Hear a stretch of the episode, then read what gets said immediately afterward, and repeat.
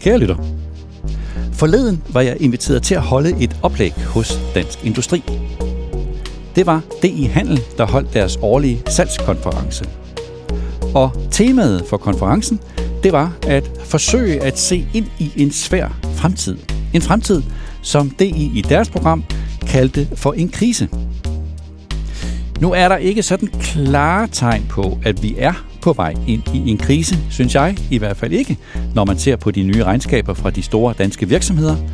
Men det var altså det, som jeg var blevet bedt om at tale ind i, at give mit bud på, hvad danske virksomheder tidligere har gjort, når de er kommet styrket ud af en krise. Dansk Industri havde bedt mig om at indlede konferencen, og jeg, jeg tog det som en sjov udfordring. Er det muligt at se et mønster hos de virksomheder, der tidligere er kommet styrket ud af en krise?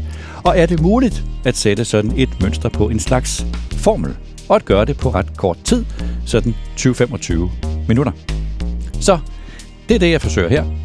Optagelsen er et uddrag af mit oplæg, hvor jeg først giver et bud på de to overordnede udfordringer, som danske virksomheder står overfor lige nu, og så de tre iagttagelser, som jeg har gjort mig af virksomheder, der er lykkedes med at komme styrket ud af en krise. Tre iagttagelser, som går ud på forstå dig selv som leder, forstå din virksomhed og forstå den tid, du lever i.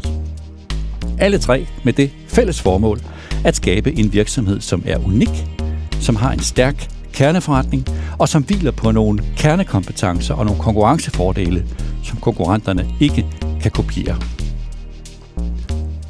Jeg refererer undervejs til Jakob, og Jakob er verden for konferencen. Jakob Kelsen, branchedirektør for DI Handel. Jeg refererer også til Annette, som er Annette Juler Kær, der var konferencens ordstyrer. Jeg nævner to figurer undervejs. Dem skal jeg nok forklare til sidst her i optagelsen. Og så skylder jeg at sige, at jeg i mit oplæg tog afsæt i et sjovt citat.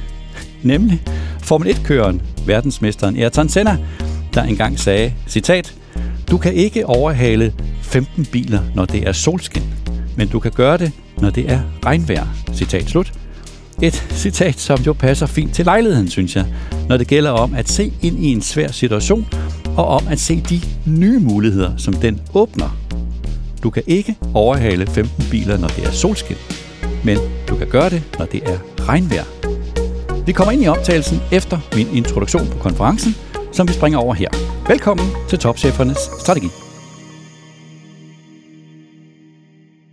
Jeg kommer med tre iagttagelser omkring, hvad er ligesom mønstret i øh, virksomheder og ledere, som er kommet styrket ud af en svær situation. Før jeg gør det, så vil jeg bare lige give mit bud på, hvad er det for en tid, vi kigger ind i. Fordi jeg kan ikke helt få øje på den her krise.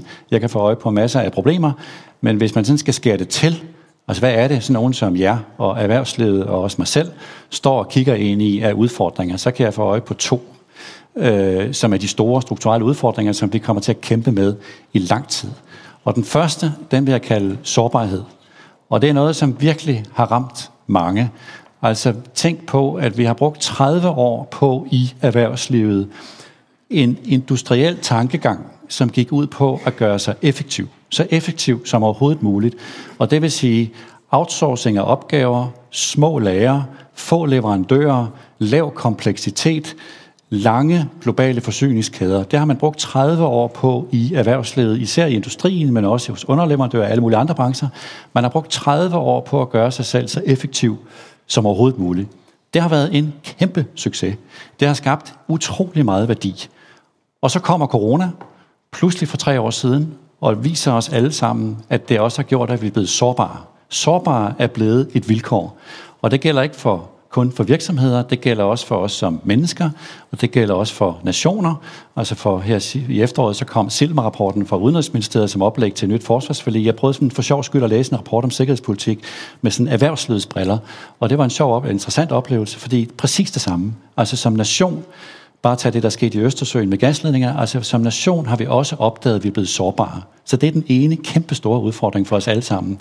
Det er, at vi er blevet sårbare, og det skal vi på en eller anden måde løse. Vi skal gøre os mere robuste, men vi skal gøre os mere robuste uden at tabe konkurrencekraft. Så det er tidens ene store udfordring. Og den anden store udfordring, det er teknologi.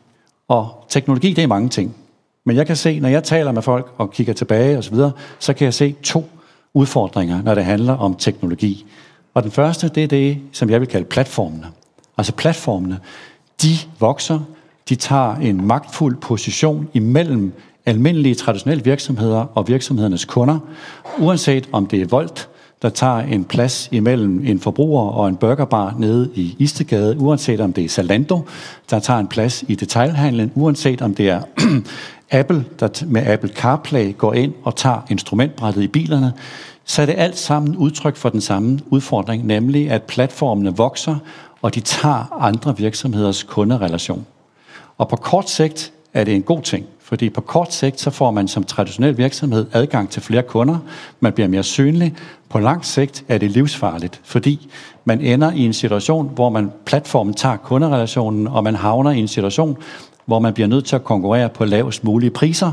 Man får svært ved at differentiere sig fra sine konkurrenter, og i værste fald så ender man som en underleverandør til en platform.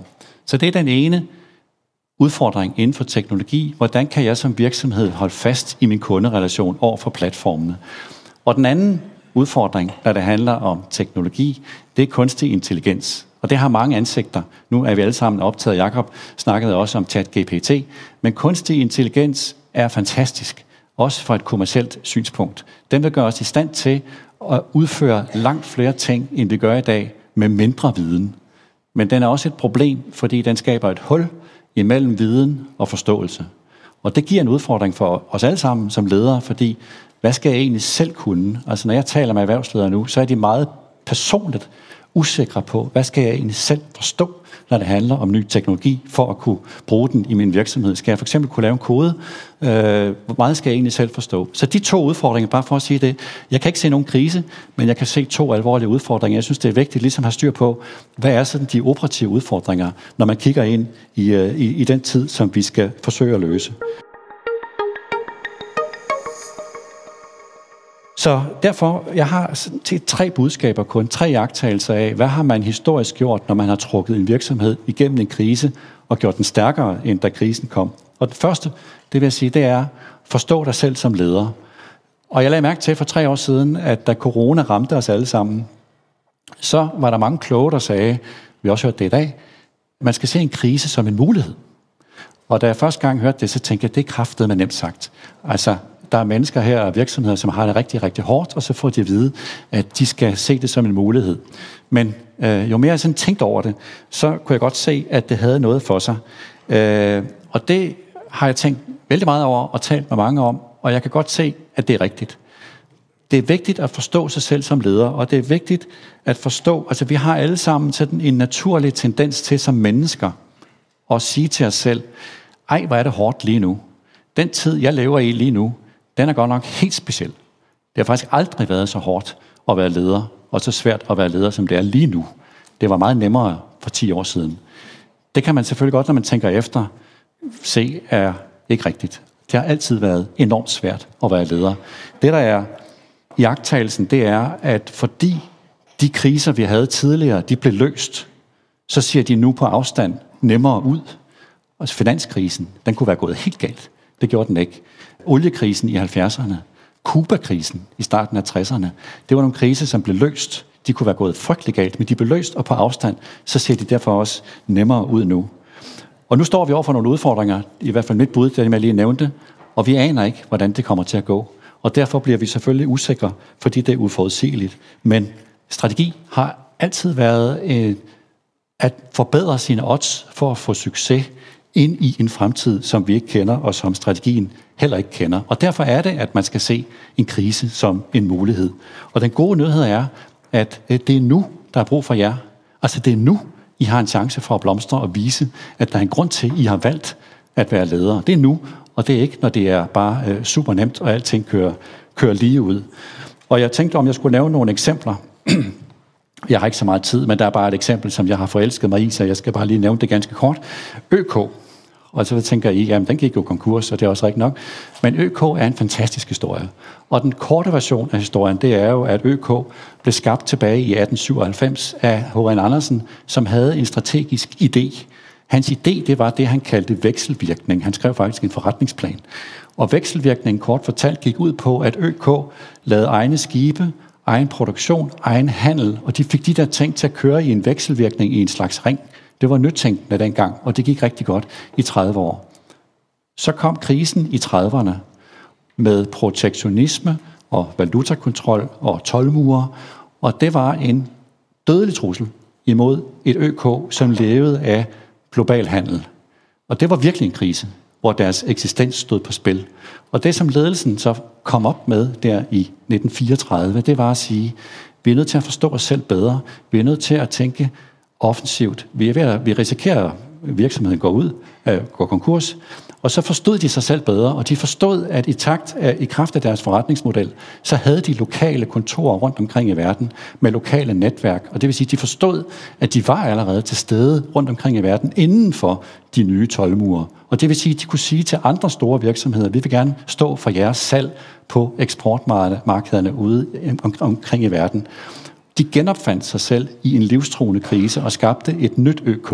Vi ved godt, hvordan det endte, men det var ØK, der så overlevede på det de næste sådan, øh, 40 år. Et eksempel på, hvordan man kan som leder se mulighed i en krise. Og det er vigtigt, og derfor er det vigtigt, at man i en situation som den, vi står i nu, hvor det hele er meget usikkert, at man prøver at se de muligheder, der åbner sig. Og det kræver det, som jeg har talt meget med Martin Reeves om, da han er leder af BCG, deres tænketank, Altså det her med, at alle virksomheder, også jeres virksomheder, er oprindeligt skabt på det, han kalder imagination. Imagination, det er lidt svært at oversætte direkte til dansk forestillingsevne, kan man sige. Men alle store eller små virksomheder er skabt på imagination. Der har engang været en iværksætter, som skabte noget, der ikke eksisterede. Problemet er, at efterhånden så mange virksomheder vokser, så mister de den kapacitet. Og det er lige præcis, at det er sådan lidt ironisk er, at det er lige en situation, som, hvor man har brug for den evne, at man øh, har mistet den. Så det er det vigtige, det er, at man skal forstå sig selv som leder i en krise. Og jeg ved godt, det lyder som sådan et lingo, og sådan lidt bullshit men jo mere man sådan tænker over det, og jo mere man sådan kigger ned igennem historien, så har det vist sig, at det er rigtigt. Så det var den ene øh, jagttagelse. Den anden jagttagelse, den vil jeg kalde forstå din virksomhed. Altså forstå den virksomhed, som man er en del af og leder. Forstå og kigge ind i sig selv og forstå, hvad er det egentlig, min virksomhed går ud på. Jeg brugte meget tid sammen med Danfoss for øh, en del år siden, fordi Danfoss blev meget, meget hårdt ramt af finanskrisen. Og jeg lavede en bog sammen med dem. Og derfor var jeg inde i deres maskinrum i lang tid. Og det der var interessant i Danfoss, at de lavede deres strategi, som de stadigvæk bruger, Core Clear, så gik de ind og forstod, hvad er det egentlig, Danfoss går ud på? Hvad er det for nogle kompetencer, der er virkelig, virkelig vigtige her i Danfoss? Og de fandt de tre. De fandt, de fandt øh, teknologisk indsigt og innovativ forståelse, det vil sige evnen til at udvikle ny teknologi med et kommersielt aspekt. Og den anden, de fandt, det var applikationsforståelse. Altså evnen til at forstå, hvordan vores produkter virker ude hos kunden, og hvordan kundens kunde tænker. Man er nødt til at tænke det der med kunden meget, meget dybt. Applikationsforståelse kalder de det i Danfoss. Og den tredje kompetence, de har i Danfoss, det er deres produktivitet. De har simpelthen skabt sådan en slags internt universitet i Danfoss, Danfoss Business System, som år efter år efter år efter år driver deres produktivitet. Og det er i virkeligheden de tre kompetencer, som Danfoss hviler på endnu øh, i dag. Og i øvrigt lede et, et sidespring omkring Danfoss, meget sjovt. Det, som de også lærte i Danfoss, det var, at de der trivielle ting, som man ligesom er tilbøjelig til i hverdagen og se lidt stort på. Altså, selvfølgelig skal man tage telefonen, når kunden ringer. Selvfølgelig skal man levere sine ting, ting til tiden. Selvfølgelig skal man tage imod det med en god en, en klage i godt humør. Selvfølgelig skal man holde en stabil kvalitet i sine produkter. Alle de der lidt trivielle ting viste sig i Danfoss, at det er i virkeligheden noget, som du kan differentiere dig på. Og hvis du er den bedste til det, så er det faktisk også en differentiator. Og så var der en særlig pointe i Danfoss, som jeg vil nævne. Jeg har bare taget en slide med, det er den. I Danfoss gik det op for dem, hvor vigtigt det er med det, som man kalder alignment. Altså det med at sikre sig, at alle i en ledelse og alle medarbejdere og hele organisationen er klar over, hvad er det egentlig, det her går ud på, at vi alle sammen har den samme forståelse. Det brugte de meget tid på, og de viste sig at være virkelig, virkelig effektivt. Og den her figur, den gjorde et stort indtryk i, øh, i Danfoss. Det er øh, det er Niels B's øh, gamle lærer, Mansoni, som havde taget den med og vist den. Og øh, den viser alignment, og også hvor meget man nemt kan misforstå omkring alignment. Altså fra venstre mod højre, hvor meget alignment man faktisk har, hvor meget man opfatter, hvad man tror, man skal have, og hvad man i virkeligheden har behov for. Og det her med alignment, det er virkelig en lærer fra mange af de her virksomheder, kan jeg se. Det er ikke så meget, der står i lærebøgerne, men det er det her med at virkelig have en fælles forståelse af, også når du forlader et mødelokale, sikre sig, vi kender det alle sammen, vi bryder bare op, sikre sig, at vi nu er vi nu helt enige om, hvad det egentlig er, vi har aftalt og går ud og kommunikerer nu til mange hundrede eller flere tusind, øh, tusind medarbejdere. Så alignment er en meget vigtig ting. Så det var den anden. Den første var forstå dig selv som leder. Den anden var øh, forstå din virksomhed. Og den tredje, det er forstå det samfund, du lever i. Forstå den tid, du lever i. Hvis man tager det med kunderne, altså det der med virkelig at være tæt på kunderne. Jeg har ikke mødt en eneste leder i det private erhvervsliv, som ikke siger, at kunderne er vigtige, og vi er tæt på kunderne og sådan noget. Når man så går dem tæt på klingen, så kan det godt, at de nu virkelig så tæt på, som de i virkeligheden selv tror. Man er nødt til at være sindssygt tæt på sine kunder, for at finde ud af, hvor de er på vej hen i en krise. Det er en kæmpe ledelsesopgave, og jeg kan se på de her dygtige, de forstår, at alle virksomheder har sådan en tendens til, at forelske sig i sit eget produkt, eller forelske sig i sin egen service, og hele tiden nørde med det. Og man har jo forhåbentlig fagligt dygtige medarbejdere, og de elsker at lave et genialt produkt. Og der er det en kæmpe ledelsesopgave, kan man se, for dem, der kommer stærkt ud af en krise, at forstå, at et produkt, det er kun et middel. Det er kun et middel. Det er vigtigt, ja, men det er et middel. Det er jo kunden, der er målet, og det er en kæmpe ledelsesopgave at forstå det. Og jeg vil sige, i det hele taget, hvis jeg skulle give et godt råd, øh, hvis der er nogen, jeg vil anbefale jer at lære at kende, så er det tech-startup-miljøet. Der kan, man, der kan man tale om en ekstrem besættelse af at forstå kunden. Altså, hvad er det, kunden har af problem, som jeg kan løse? Og de der tech-startupper, det er et helt andet miljø, end nogle af os, der er her i rummet. Jeg opdagede dem for en 7-8 år siden og begyndte at dyrke dem. Det er totalt kaotisk, det er diverst, det er åbent, det er ungt, det er globalt indstillet. Totalt kaos. Men jeg kan anbefale at lære dem at kende, fordi der kan man se, ægte sådan kundenørderi for at komme tæt på sin kunde. Og også når man skal forstå den tid, man lever i, så skal man forstå sin branche og tidens udvikling. Hele tiden have en diskussion med sig selv. Hvad er det egentlig, vi er for en virksomhed? Altså, Grundfos har diskuteret sig væk fra at lave pumper til at lave vandløsninger. Øh, Danish Crown har diskuteret sig fra at være et slagteri til at være en fødevareproducent. Danske Bank fra at være en bank til at være en tech-virksomhed med en banklicens. Hele tiden have en dynamisk diskussion med sig selv om, hvad er vi egentlig for en virksomhed? Fordi det åbner for, at man kan udvide sin kerneforretning. Og nu løber tiden, jeg har andre eksempler, dem vil jeg springe over nu. Men de her eksempler har kun været mulige, fordi at de har haft et dynamisk forhold til deres egen branche. Og så endelig til sidste eksempel, det her med at forstå den tid, man lever i. Man skal også forstå det samfund, man lever i.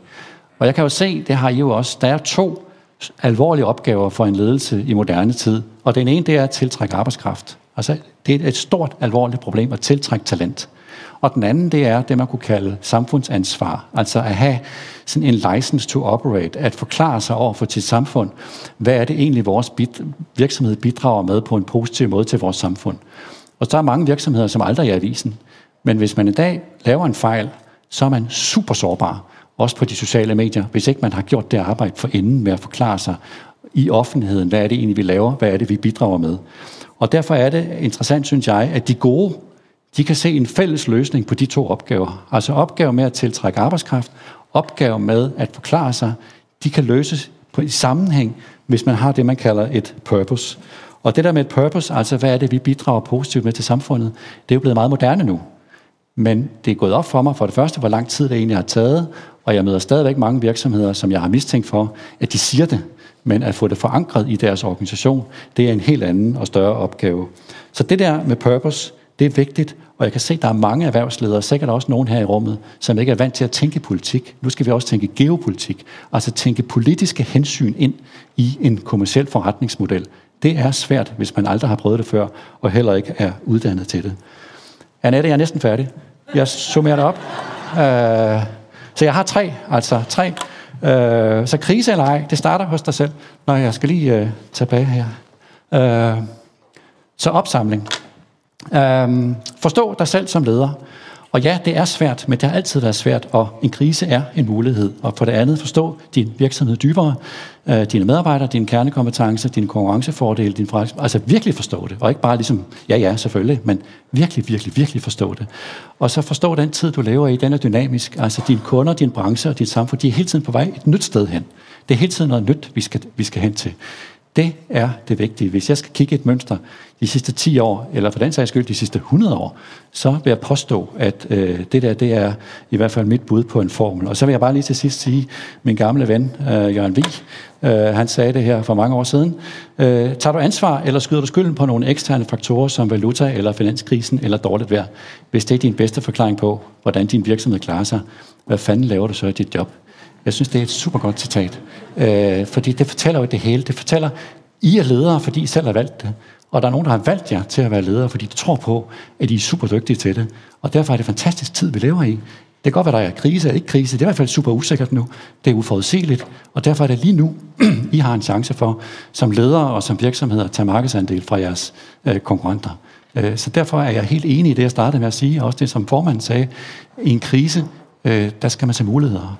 Det er der, man skal vise, at man faktisk har noget at byde på. Tak.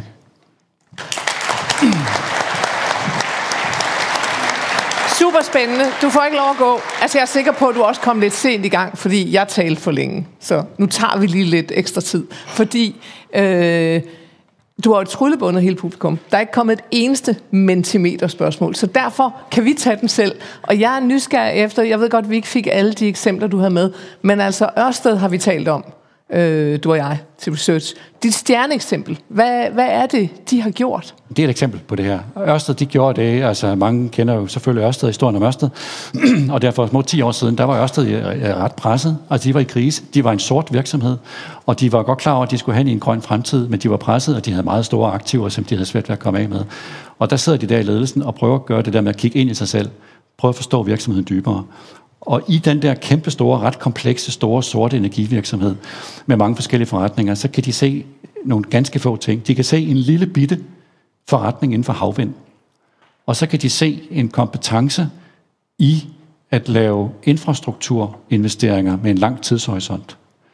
Og så kan de, så kan de derudover bare se, at de har indsigt i dynamikkerne i elmarkedet. Men det er små ting. Det er små ting. Ja, det, øh, det er tre små ting som de så kan se, de har, og de er bedre til dem end andre. Og de kan se, at især det med havvind jo, at det vil blive større, end det er nu. Det, det bliver et nyt vækstmarked. Og så evner de, fordi de er dygtige, at få de tre ting, de tre kompetencer til at spille sammen.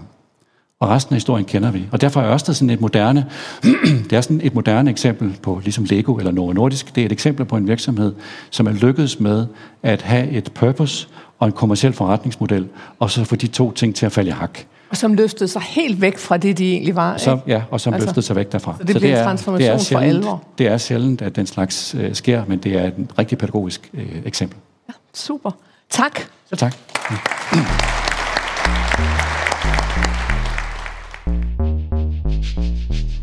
Det var denne udgave af Topchefernes Strategi.